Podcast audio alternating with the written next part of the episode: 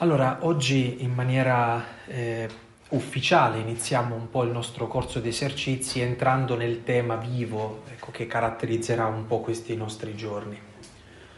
Non so com'è andata ieri frequentando la guarigione del cieco e cercando di dare un nome al nostro buio, cercando di capire quali sono anche le nostre gradualità nel, nel, recuperare la vista, che cos'è che condiziona i nostri punti di vista e questo desiderio profondo di recuperare quella luce giusta attraverso cui rileggere la nostra storia. Eh, la, la, nostra meditazione di ieri eh, è importante proprio in funzione anche di quello che faremo durante questi giorni, cioè il percorso che, che tenteremo di fare attraverso uh, uno sguardo fisso su Maria, perché eh, questi esercizi sono intitolati proprio uh, La via di Maria, la via Marie hanno come scopo quello di capire che in fondo la vicenda che è legata a questa donna è una vicenda che si ripete costantemente dentro ciascuno di noi. Tutte le fasi della vita di Maria sono ripercorse un po' dalle fasi, dalle stagioni della nostra vita spirituale.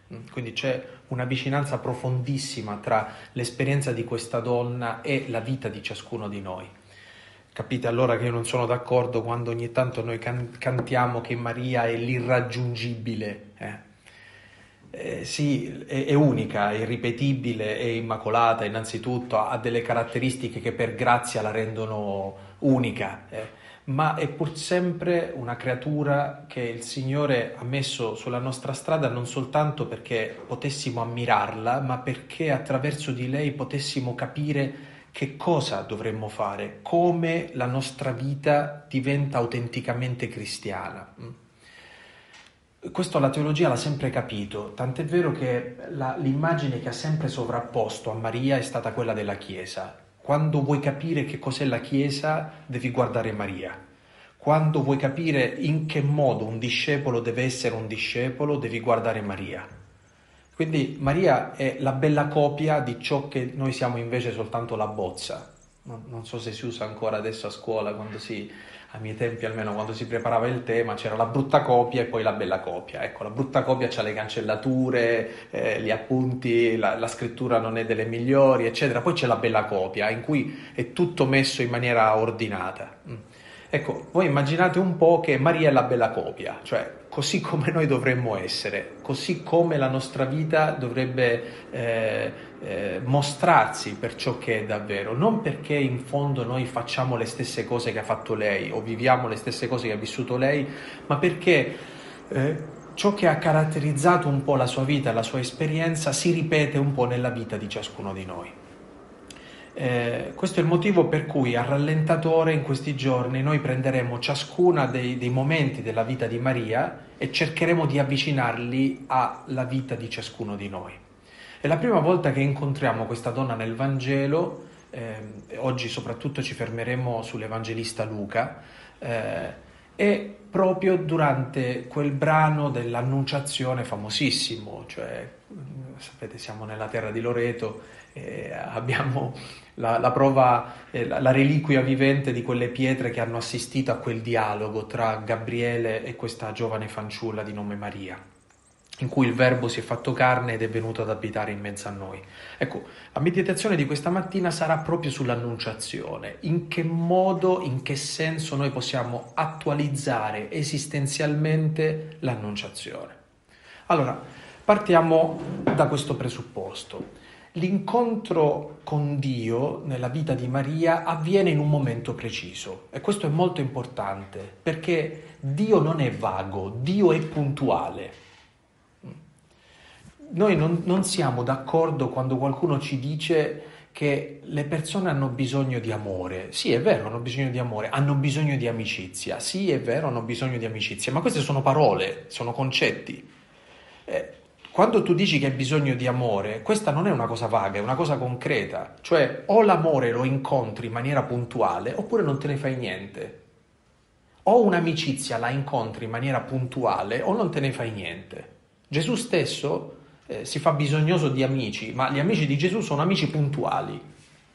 Pietro, Giacomo, Giovanni, Marta, Maria, Lazzaro e potremmo continuare un elenco che non conosciamo, ma certamente Gesù avrà avuto delle persone che in maniera concreta e precisa rappresentano l'amicizia. Ognuno di noi dovrebbe avere nella propria vita in maniera puntuale l'incontro con ciò che lui reputa importante. Ecco, Dio che in fondo si trova dietro ciascuna di queste esperienze, ad esempio dietro l'esperienza dell'amore c'è Dio, dietro l'esperienza dell'amicizia c'è Dio, dietro l'esperienza di una sofferenza che ti cambia la vita c'è Dio. Ecco, Dio lo incontriamo sempre in una maniera puntuale, non in una maniera vaga. Ecco, l'Annunciazione ci dice innanzitutto questo, che Dio lo si incontra in un momento preciso della nostra vita. E quell'incontro è un incontro eh, che fa da spartiacque, una sorta di anno zero, un, un, un incontro che segna un prima e un dopo. E ti accorgi che quello è un incontro decisivo perché tu non sei più la stessa persona di prima dopo quell'incontro, tu sei cambiato. Eh, Papa Benedetto nella Deus Caritas Est ci dice che in fondo la nostra fede cristiana è l'incontro con una persona che dà alla vita un orientamento completamente diverso. Cioè, dopo che tu hai incontrato quella persona, la tua vita assume una direzione, un orientamento completamente diverso.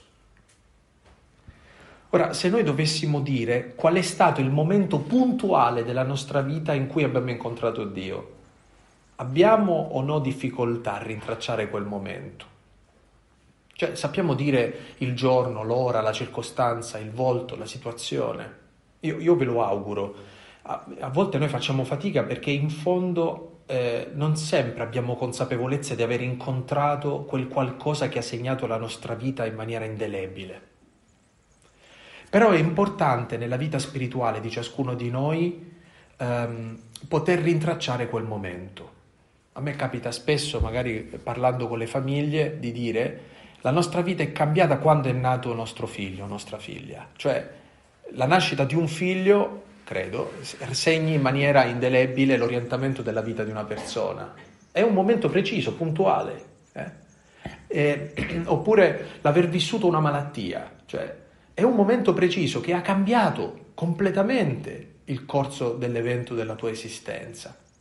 Cioè Dio non si nasconde soltanto nelle giornate di sole, ma anche nelle giornate di tempesta. Dobbiamo solo capire in che momento effettivamente è passato dentro la nostra vita e lo abbiamo incontrato fino al punto da riconoscerlo, fino al punto da riconoscerlo.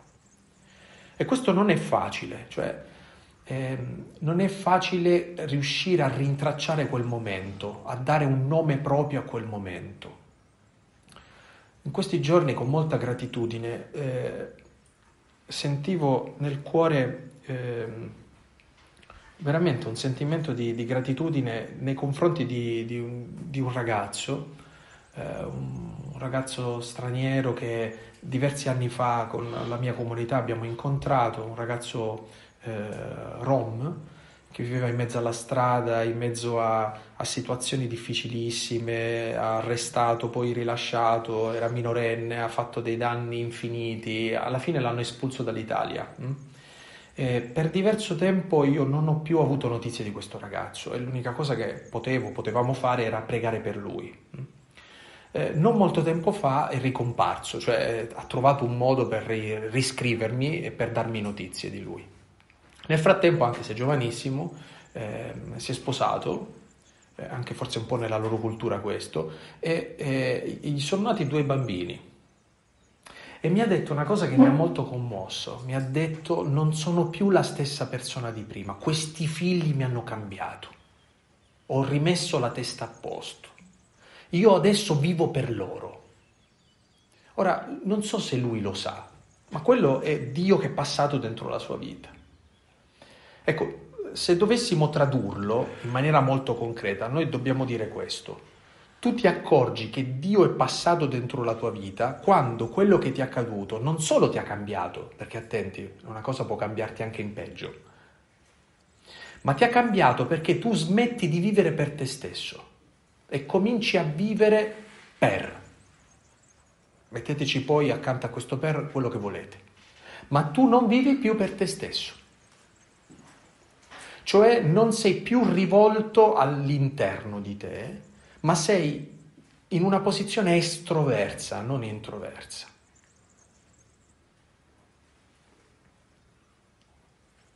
Questa mattina è passato un diacono che era presente ieri alla veglia, è venuto, mi ha portato il depliant di una casa di aiuto che si trova qui nelle vicinanze e, e mentre mi diceva, mi raccontava di questa esperienza caritativa, mi ha detto ho voluto sostenere questa iniziativa perché io ci sono passato da questa sofferenza.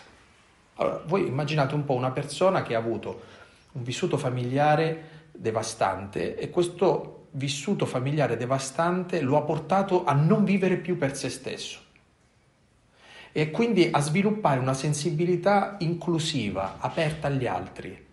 Ad esempio, il dolore di questa persona è diventato un dolore accogliente, un dolore che si è aperto al dolore degli altri, alla sofferenza degli altri. Ora, io lo so che quando noi pensiamo all'annunciazione la pensiamo sempre come un'esperienza mistica, spirituale, ehm, quasi fuori dalla realtà. La fatica più grande che dobbiamo fare noi cristiani è ricordarci che la logica dell'incarnazione è la logica di rintracciare esistenzialmente il passaggio di Dio dentro la nostra vita.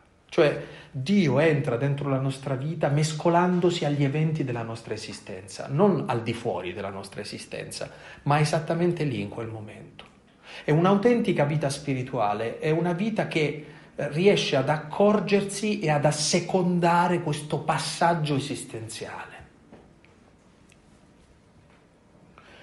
Voglio citarvi un po' di brani eh, che spero possano risultarvi utili e poi andare all'esperienza concreta di alcune persone, di alcuni santi, eh, così da avere davanti a noi una sorta di attualizzazione di che cosa sia l'annunciazione. Innanzitutto, senza lavorare troppo di fantasia, dovremmo dire che ehm, Maria non è una non credente che dopo l'annunciazione diventa credente è una donna che vive già dentro una religiosità, una religione, una tradizione. È una donna certamente allenata all'ascolto. Questo è valido per lei, ma è valido anche per Giuseppe. Se volete prendervi ehm, il parallelo dell'annunciazione a Maria, dovete andare nel Vangelo di Matteo e leggervi l'annunciazione a Giuseppe. Cosa voglio dirvi in maniera molto concreta? Che tu puoi accorgerti di Dio se hai sviluppato una capacità di essere attento, una capacità eh, di ascolto. Maria e Giuseppe hanno questa capacità di ascolto, sono persone che non vivono in maniera superficiale. E questo lo sappiamo per certo perché Dio quando parla da loro è ascoltato e ascoltato. Io mi domando se noi siamo persone allenate all'ascolto. Troppo spesso la nostra vita, qualunque essa sia, eh, una, una, vita laicale, la vita di impegno nel mondo, una vita ministeriale, di consacrazione, è una vita eh, riempita dal fare. Noi facciamo, facciamo, facciamo. E pensiamo che fare la volontà di Dio coincida con il fare. Invece, so che può sembrare contraddittorio, fare la volontà di Dio significa innanzitutto ascoltare la volontà di Dio, cioè avere uno spazio in cui è presente l'ascolto. Non l'azione, ma l'ascolto. E l'ascolto eh, non si nutre di cose complicate, ad esempio si nutre dell'educazione al silenzio. Io non lo so se noi siamo abituati ad avere momenti di silenzio nella nostra giornata senza trasformarle in pratiche, eh, come devo dire, eh, in pratiche yoga. Eh, cosa voglio dire? Voglio dire che a volte noi eh, ci fissiamo sulla prestazione anche, non lo so, l'ascolto, la posizione del nostro corpo, una sorta di equilibrio emotivo, affettivo, intellettuale. Eh, semplicemente in maniera molto disarmante avere un tempo nella giornata di silenzio, solo di silenzio. Fossero anche dieci minuti, un quarto d'ora, mezz'ora della nostra giornata in silenzio. Ecco, Il tempo del silenzio è il tempo in cui tu ti accorgi che non esiste il vuoto. Cioè tu fai silenzio, ma magari quel silenzio coincide con un silenzio anche dentro. Il silenzio che tu fai ti catapulta dentro di te e ti accorgi che dentro di te non c'è silenzio, che ci sono tante cose. Ma il silenzio di cui io vi parlo non è assenza di pensieri, assenza di emozioni, non è capacità di svuotarsi. Il silenzio di cui vi parlo è attenzione, cioè una persona è allenata al silenzio quando facendo silenzio è catapultata dentro di sé e comincia a osservare quello che porta, si porta dentro. E proprio perché guarda, riesce a discernere, a distinguere le cose che si porta dentro. Ad esempio riesce a vedere che c'è un malessere che lo accompagna, lo vede. Oppure c'è un'ansia eh, che segna la maggior parte delle cose. Oppure ci sono dei pensieri ricorrenti, anche banali, devo pagare la bolletta, eh, ma sta là, non riesci a dire il rosario perché ti viene in mente che devi fare quella telefonata. Co- com'è possibile? Ecco, la capacità del silenzio è la capacità di accorgersi di questo mondo interiore e di saperlo distinguere. E questo è importante perché Maria e Giuseppe, ad esempio, non sanno, non, non, non fanno un silenzio che li svuota, è un silenzio che gli permette di dire a un certo punto che in ciò che li abita riconoscono una voce che non è la loro, è la voce di Dio. Avrà avuto Maria dei pensieri come noi? Avrà pensato anche lei che doveva andare alla fontana a lavare il bucato, che forse qualcuno la, la stava aspettando? Aveva anche lei, non lo so, dei pensieri che, che le facevano immaginare la, la, sua vita futura. Giuseppe avrà immaginato la sua vita familiare, o lo, avrà avuto preoccupazioni per, eh, per la, la, sua attività, eh, per la sua bottega. Insomma, l'interiorità di queste persone, di Maria e di Giuseppe, è abitata da tutte le cose che noi stessi abbiamo, ma loro hanno la capacità a un certo punto di accorgersi che in mezzo a tutte queste voci che ci sono dentro c'è una voce che non è la loro, è la voce di Dio che gli sta parlando.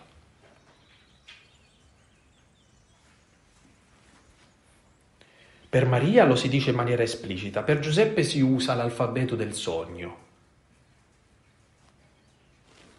Giuseppe si accorge che quel sogno non è lui, non è il suo inconscio. Ecco, io credo che nessuno di noi eh, può fare a meno di questa interiorità. Eh, Maria ci insegna innanzitutto questa attenzione, questo silenzio attento. Il che non significa che ci riusciamo sempre, ma che ci proviamo sempre. La cosa peggiore che possa accadere alla nostra vita è vivere fuori di noi. Perché le persone che vivono fuori da se stesse a un certo punto si esauriscono. Abbiamo bisogno di tornare dentro di noi, perché abbiamo bisogno di incontrare, attenti a quello, quello che sto per dirvi, abbiamo bisogno di incontrare quella parola che rende eh, possibile davvero la nostra vita, che la renda vivibile.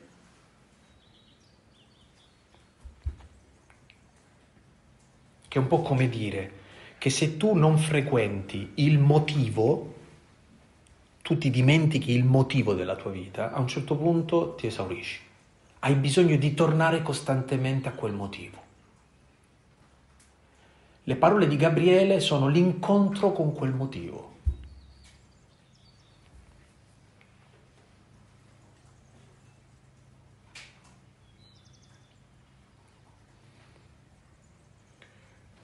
Sarà capitato a ciascuno di voi di andare a visitare eh, San Damiano ad Assisi, no? Questo luogo, sì, che è un luogo di Francesco, forse dovremmo dire che è innanzitutto un luogo di Chiara. E perché è importante quel luogo? Ogni tanto qualche guida lo dice. perché dice, e qui per Chiara Cristo è diventato carne. E come è avvenuto questo, questo incontro, questa annunciazione con Chiara? Chiara ha incontrato il verbo, la parola che le ha cambiato la vita, attraverso l'incontro con il carisma di Francesco. È qualcosa di puntuale, di vero.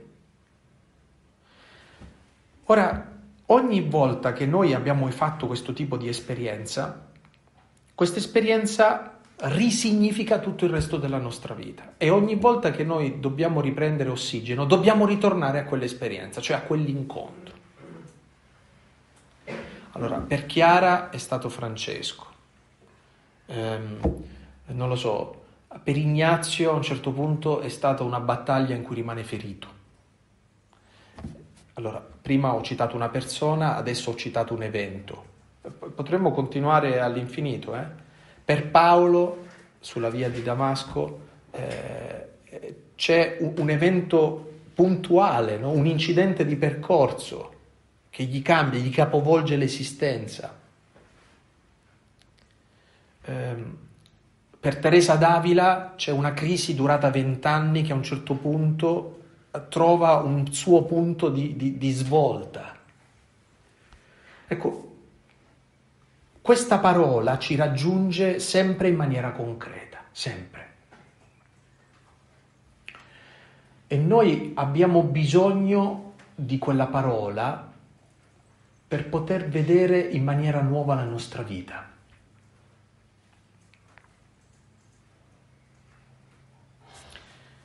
Siamo partiti dall'inizio del Vangelo di Luca, permettetemi di fare uno, uno spostamento totale e andare a finire alla fine del Vangelo di Luca. A me impressiona molto il racconto dei discepoli di Emmaus, racconto famosissimo del Vangelo di Luca, che trovate al capitolo 24, versetti 13-35. Eh, 24, 13, 35 del Vangelo di Luca. Ecco, la cosa che colpisce, sapete qual è? È che questi discepoli hanno già incontrato Cristo. E molto probabilmente è, un gruppo eh, di, di, di discepoli che lo ha seguito, che lo ha ascoltato, che forse avrà visto anche dei miracoli operati da Gesù. Ma dopo lo scandalo della croce se ne stanno tornando a casa. E Gesù in persona, Gesù risorto, si accosta a loro e dice l'Evangelista Luca che i loro occhi erano impediti nel riconoscerlo, cioè non riuscivano a vedere che era lui. Soltanto dopo riusciranno a fare questa sorta di riflessione e a dire, quando questo straniero ci parlava, non ci ardeva forse il cuore nel petto? Ecco, l'incontro con questo verbo che si fa carne dentro la nostra vita è sì un incontro puntuale, cioè che è successo una volta in maniera precisa. Ma poi il Signore misteriosamente nella vita ci dà delle situazioni in cui ravviva questo incontro. E ravviva questo incontro non perché tu lo riconosci esplicitamente, ma perché senti dentro di te un fuoco che brucia. E questa cosa succede perché ascolti qualcuno e, e senti che il cuore ti brucia nel petto.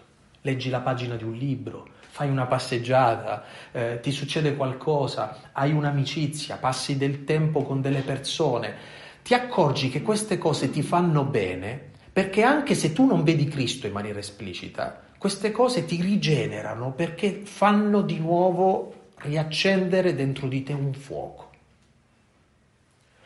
Tutti noi abbiamo bisogno di questo in ognuna delle nostre vocazioni, se non abbiamo delle situazioni che riaccendono il fuoco nel petto, eh, diventa veramente molto problematico. Sapete perché? Perché quando il cuore non arde si va avanti soltanto a forza di volontarismo. E il volontarismo è l'alfabeto degli infelici. Gli infelici solitamente vanno avanti a botta di volontà. Abbiamo bisogno di qualcosa che di nuovo ci faccia ardere il cuore. Dice, ma posso darmelo da solo questo? Ovviamente no. Chi tenta di darselo da solo solitamente eh, incappa in eh, incidenti esistenziali seri. Eh? Chi si rifugia nell'alcol o nelle sostanze o in una vita affettiva disordinata, in fondo sta cercando qualcosa che eh, gli faccia sentire di meno il dolore e gli dia l'illusione che le cose siano diverse, ma è un'illusione. È un'illusione che ti fa male, tra l'altro. Non puoi darti da solo questa parola. Se tu ti dai da solo questa parola, ti fai male. È una parola che puoi solo accogliere. È una parola che puoi ricevere solo come dono, a patto che, punto numero uno, accetti di avere bisogno di questa parola, qualunque sia lo stato della tua vita, sei l'ultimo uomo della terra o il più importante uomo al mondo, hai bisogno di qualcosa che eh, eh, riattualizzi dentro di te il fuoco. Punto numero due, proprio perché sai che ne hai bisogno, vivi costantemente proteso o protesa ad accogliere, ad accorgerti di questa parola. Allora, se è vero che Dio ci ama, ed è vero che ci ama, pensate che ci lascia a piedi. Pensate che non costella il nostro tempo, le nostre giornate, la nostra vita, di momenti in cui eh, Egli non ci spiega il senso delle scritture, così come ha fatto ai discepoli di Emmaus. Non ci fa ardere il cuore nel petto. Prima forse lo vivevamo con più ehm, con più spontaneità. Ma sapete perché era importante, ad esempio, una volta consigliare di leggere la vita di un santo? Perché tu leggi la vita di, un, leggi la vita di San Giovanni Bosco, ma come fa a non arderti il cuore quando leggi la storia di quell'uomo? Come fa a non arderti il cuore quando eh, non incontri, non lo so, eh, la vita di eh, eh Chiara Corbella? Per dirvi, no? Questo tipo di incontri sono messe sulla nostra strada per far rinascere dentro di noi un fuoco che arde.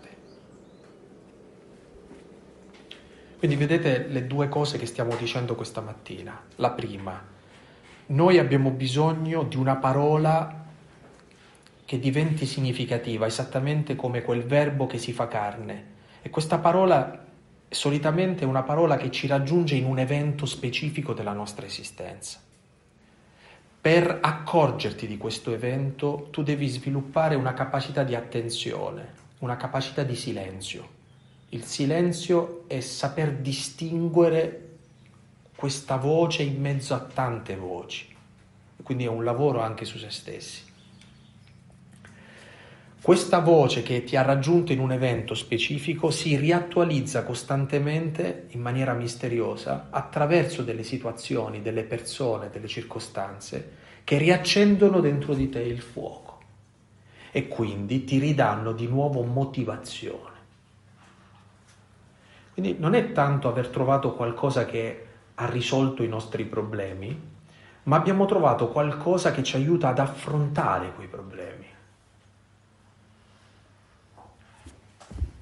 incoraggiarsi, incoraggiare, sentire questa forza che opera dentro di noi. Non ci ardeva forse il cuore nel petto quando questo straniero conversava con noi?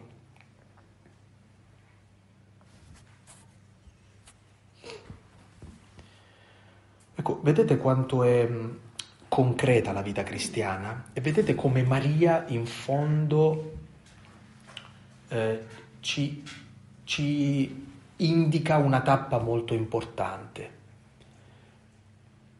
Avere Cristo non significa avere una convinzione. Vi potrà sembrare banale questa mia affermazione, ma credetemi che non lo è assolutamente. Perché purtroppo anche noi stiamo vivendo in un tempo in cui il cristianesimo nostro rischia di diventare ideologia. Il cristianesimo non è una convinzione.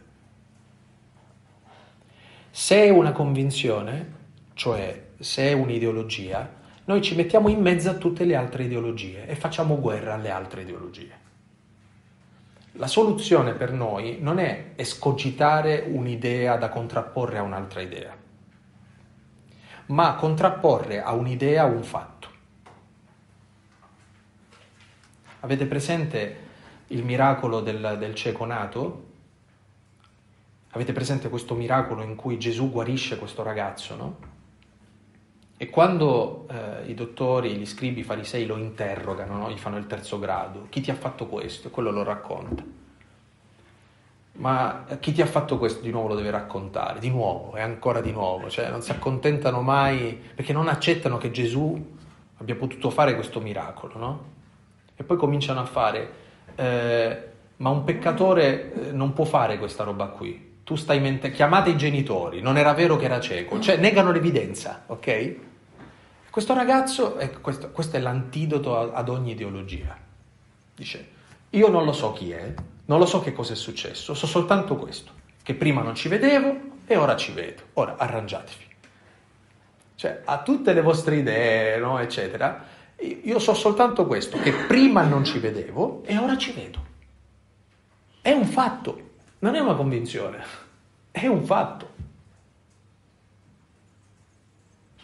Potremmo dire, eh, non lo so, uh, un, un, Don Bosco che incontra un ragazzino, eh, non gli sta impartendo una lezione di un'idea. Quel ragazzino potrà dire un prima o un dopo dentro la sua vita dopo quell'incontro. Prima mi sentivo di nessuno, ora mi sento di qualcuno. Poi potranno anche attaccare Don Bosco e dire che è un, un impostore, che è una persona che non va seguita, che vanno eliminati i salesiani, e, e l'ha vissuto come, come persecuzione Don Bosco. Potranno dire che Francesco d'Assisi era pazzo. Allora eh, so- soltanto gli ingenui possono seguire Francesco, ma a me non sembra che nei primi compagni, tra l'altro, ci fossero solo degli sprovveduti. Quello che voglio dirvi io è che l'incontro con Cristo è proprio l'incontro non con una convinzione, ma con un fatto che tu accogli e che segna prima e dopo dentro la tua vita e poi hai bisogno di qualcosa che riattualizzi quel fatto. Un figlio ti ha cambiato la vita? Sì. Che cos'è che riattualizza la maternità? Che cos'è che riattualizza la paternità? Che cos'è che riattualizza la tua scelta di consacrazione? Che cos'è che riattualizza il tuo sacerdozio? Che cos'è che riattualizza il tuo mestiere? Che cos'è che riattualizza la tua missione?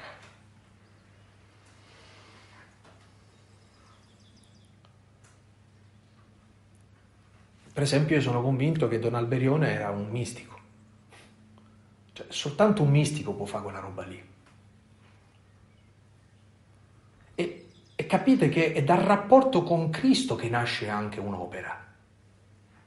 E se tu dimentichi questo incontro con Cristo, l'opera può anche rimanere, ma non è più di Cristo. È un'opera come le opere del mondo. Funziona, ma non salva. Una famiglia può funzionare, ma può non salvare. Una parrocchia può funzionare, ma può non salvare. Un istituto religioso può funzionare, ma non salva. Salvare significa che tu incontri, fai costantemente un'esperienza di Cristo, che non soltanto ti dà una motivazione, ma si espande dentro la tua vita, perché tu non ti preoccupi più di un risultato. Perché vale la pena voler bene a dei figli? Perché diventeranno i più bravi medici, avvocati al mondo, ma anche se diventeranno degli scapestrati, varrà la pena voler bene a questi figli. Perché? Perché chi vive in questo modo, cioè chi ha incontrato Cristo e riattualizza questo, non è più preoccupato del risultato, ma è preoccupato di vivere per, di donare la propria vita. E il dono della vita apparentemente è sempre uno spreco. Non è un affare. Tant'è vero che poche ore prima che Gesù cominciasse la sua passione, proprio a casa di amici, quando viene rotto il vasetto di alabastro con quel nardo profumato, eh, la considerazione che viene fatta da chi non è in quella logica è esattamente questo, si poteva venderlo e darlo ai poveri.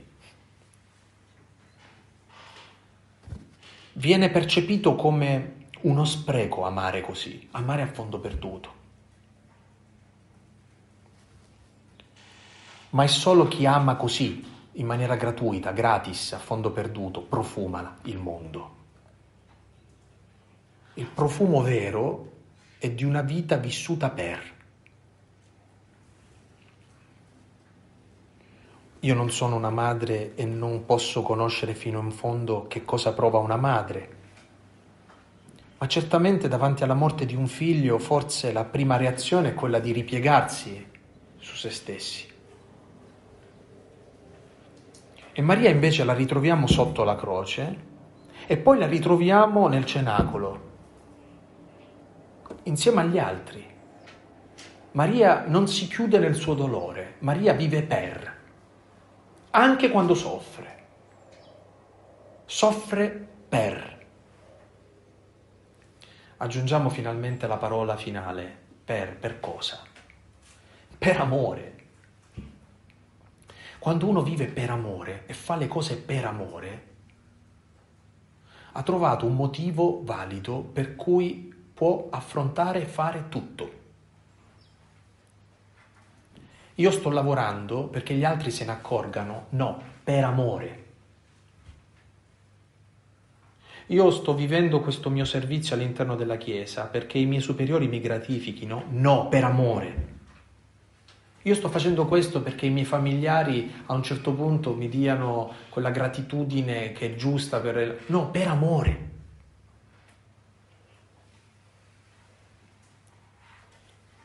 E questo è davvero una, una sorta di, eh, di, di, bussola, di nord che il, il Signore ci mette nel cuore.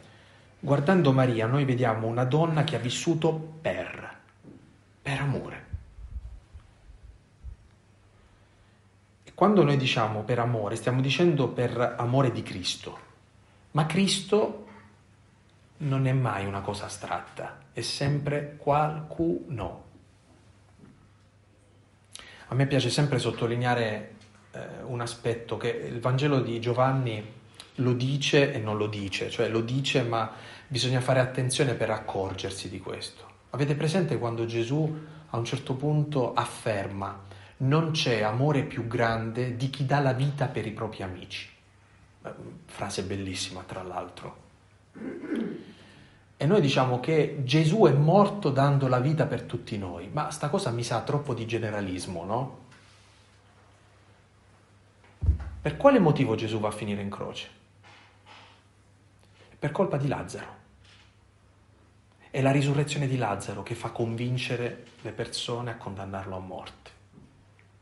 Quindi lui è il primo che ci mostra che non c'è amore più grande di chi dà la vita per gli amici e questa cosa non è una cosa astratta, lui ha dato la vita e la questione puntuale in cui lui ha potuto dare la vita è Lazzaro. Lazzaro è il motivo per cui lui viene condannato. Questo per dirvi che ognuno di noi vorrebbe scegliersi anche il per amore, no? Eh, ma a volte il per amore lo incontri nella vita, non te lo scegli, ce l'hai lì davanti.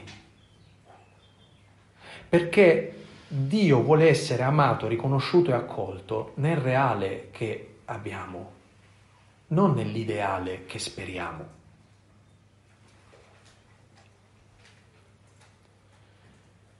Se io avessi accanto delle persone degne, amorevoli, onorevoli, darei la vita per loro. Questo è l'ideale. Tu di fianco non c'hai persone così, c'hai persone che a volte sono eh, mediocri, che sono ingiuste, che forse non meritano nulla. Però a differenza dell'ideale, queste persone esistono, ci stanno veramente. E il Signore sta dicendo, per amore loro, ama queste persone. Ama me attraverso queste persone. L'annunciazione in fondo ci insegna questo, non soltanto a ripartire da ciò che dà significato alla nostra vita, ma a dare alla nostra vita questo orientamento che è un, un orientamento di apertura. Adesso non so nella, nella traduzione nuova del Messale, no? ma ehm, nella preghiera eucaristica 4 c'era proprio questa indicazione. è perché non viviamo più per noi stessi, ma per Lui che è morto e risorto per noi ha mandato lo Spirito. Cioè, qual è l'opera dello Spirito? Sentite questa parola, l'opera dello Spirito, e quindi l'opera della vita spirituale. Vita spirituale è la vita dello Spirito dentro di noi. Non vivere più per noi stessi, ma per Lui che è morto e risorto per noi. Vivere per. Ma vivere per Lui che è morto e risorto per noi non è una cosa astratta. Abbiamo occhi per accorgerci di chi significa in questo momento per noi vivere per? Ecco, prendere sul serio la realtà significa per noi prendere sul serio Cristo. E se tu stai prendendo sul serio Lui, non sei più preoccupato dei risultati. Perché la pienezza che ricevi non ha più niente a che fare con i risultati.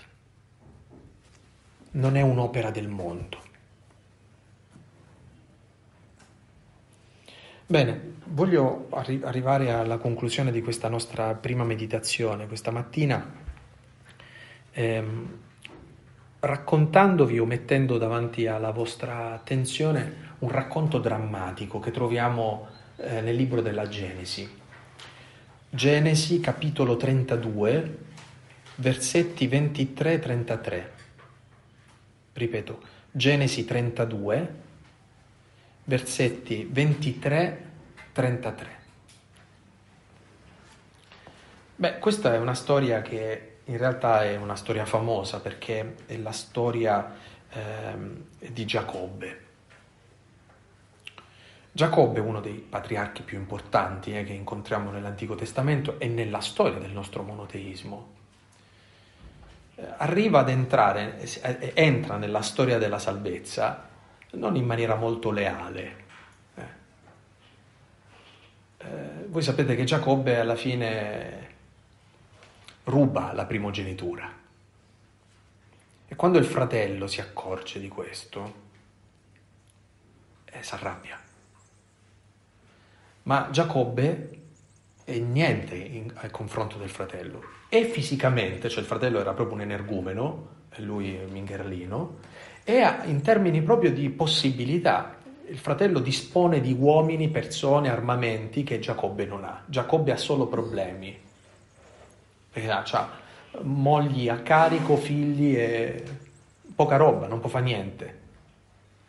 E c'è un momento nella vita di Giacobbe che è un momento drammatico, ma un momento decisivo, che è il momento in cui sta scappando dal fratello, è notte e cerca in tutti i modi di attraversare il guado dello Yabok, pensando che andando dall'altra parte eh, riuscirà a seminare il fratello. Quella notte succede qualcosa eh, veramente di interessante e di drammatico, ma di decisivo nella vita di Giacobbe. Durante quella notte egli si alzò, prese le due mogli, le due schiave, i suoi undici bambini e passò il guado dello Yabok, capite? Ha donne e bambini a carico, non ha uh, soluzioni o armi o eserciti. Il fratello invece arriva con centinaia di uomini a ucciderlo. Li prese, fece loro passare il torrente e portò di là anche tutti i suoi averi. Giacobbe rimase solo e un uomo lottò con lui fino allo spuntare dell'aurora. C'è questa lotta di Giacobbe in quella notte con un uomo misterioso. Ho sempre pensato che in fondo quest'uomo misterioso, che certamente è Dio, lo vedremo tra un po', innanzitutto si, si mostra a lui come un uomo che lotta con lui, perché ha anche il suo senso di colpa quello, eh. C'è un'esperienza di un dolore che lui ha fatto, che non è un dolore che cancelli, punto e basta, è un dolore che, che ti fa male, con cui tu lotti. E vedendo che non riusciva a vincerlo, quest'uomo, vedendo che non riusciva a vincere Giacobbe, lo colpì all'articolazione del femore e l'articolazione del femore di Giacobbe si slogò. mentre continuava a lottare con lui. Mm. Lo colpisce all'anca, eh, Giacobbe cade, Giacobbe continua a lottare, non si ferma, non si arrende. Guardate, se volete un'immagine eloquente di che cosa sia la vita spirituale, questa è la vita spirituale. La vita spirituale è lottare. È lottare eh, con i propri fantasmi, con il, con il buio che ci abita, con un Dio che a volte non capiamo, che ci sembra venire contro. E non smettere di lottare, perché in fondo la vita spirituale finisce quando tu ti rassegni quando tu dici non c'è più niente da fare, non è vero. Quello disse, lasciami andare perché è spuntata l'aurora, e Giacobbe rispose, non ti lascerò se non mi avrai benedetto. Gli domandò, come ti chiami? rispose Giacobbe, riprese, non ti chiamerai più Giacobbe, ma Israele, perché hai combattuto con Dio e con gli uomini e hai vinto.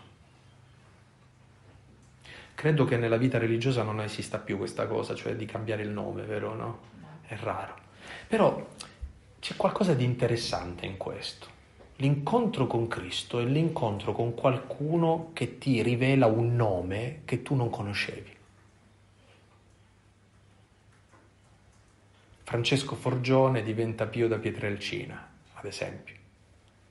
Giovanni di Bernardone diventa Francesco eh, Simone il pescatore diventa Pietro. Che cosa c'è nascosto dietro questa cosa? È che in fondo l'incontro col, con Cristo, con la vita spirituale, ti rivela la tua vera identità, quella che non conosci. Tu pensi di essere Giacobbe, ma in realtà tu sei Israele. Ma Israele è emerso dopo tanti incidenti di percorso, dopo tanti errori che hai fatto e dopo che non hai smesso di lottare anche se era notte.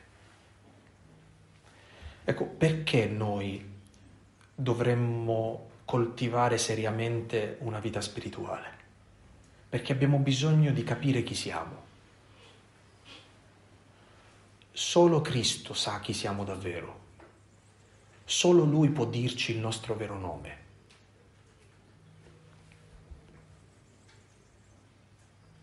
Anche Maria forse pensava qualcosa di se stessa, ma alla fine della storia ha capito che lei non era semplicemente ciò che poteva immaginare di se stessa. Questo le fa dire, ma lo vedremo oggi pomeriggio, d'ora in poi tutte le generazioni mi chiameranno beata, che non mi sembra proprio una frase umile, ma invece è di un'umiltà pazzesca, perché è di una concretezza straordinaria. Maria si accorge di non essere più semplicemente eh, ciò che immaginava. E poi, ecco, l'ultima cosa, ciò che Dio fa nella vita di Giacobbe lo fa non solo per Giacobbe, ma attraverso di lui la benedizione arriva a tutte le genti. Questo a ricordarci una cosa molto importante. Eh, la prima cosa che un'autentica vita spirituale, secondo proprio la via di Maria, cancella è l'individualismo. Una vita spirituale individualistica non è una via spirituale, non è una vita spirituale. L'individualismo funziona in questo modo. Voglio Dio in modo tale che sto bene io. Tutto inizia e finisce nel rapporto tra me e Dio. No, Dio entra in relazione con te perché attraverso di te vuole fare qualcosa per gli altri. Non sta pensando solo a te sta pensando anche a tanti altri. Eh, quindi questo è importante perché la nostra santità non è un affare nostro, è un affare per gli altri anche. Se tu ti santifichi, hai fatto un favore anche agli altri, non solo a te stesso. Eh, la benedizione che Giacobbe Israele riceve quella notte è una benedizione che si estende a tutte le generazioni dei suoi figli. D'ora in poi tutte le generazioni mi chiameranno beata. la benedizione di Maria raggiunge noi? Per un motivo molto semplice, perché questa donna alla fine ci dà Cristo. E che cosa ci può essere di più prezioso di qualcuno che ti dà Cristo? Chissà se noi siamo una benedizione o se noi abbiamo inteso um, nostro, la nostra vita di fede semplicemente come un trovare un nostro equilibrio. Ecco, se tu intendi la tua vita di fede come risolverti il tuo problema, tu non riesci a capire le parole di Paolo quando dice in noi opera la morte perché in voi operi la vita. Questo sta a significare che il dolore e la sofferenza di un padre e di una madre in realtà portano frutto nella vita dei figli, ad esempio. Che la mia mortificazione di questo momento è a vantaggio della mia comunità, eh, che l'esperienza che sto vivendo in questo momento della mia esistenza non inizia e finisce con me, ma passa attraverso di me. E che ci sono dei momenti in cui io mi trovo a vivere delle cose difficili a vantaggio di tutti. Non so se, se vi rendete conto di quanto è importante questo, perché un po' capire che eh, certe volte noi viviamo dei momenti difficili, ma se tu hai la consapevolezza che lo stai vivendo per gli altri anche, non solo per te stesso, li accetti. Dice Paolo, io completo nella mia carne ciò che manca ai patimenti di Cristo per la Chiesa.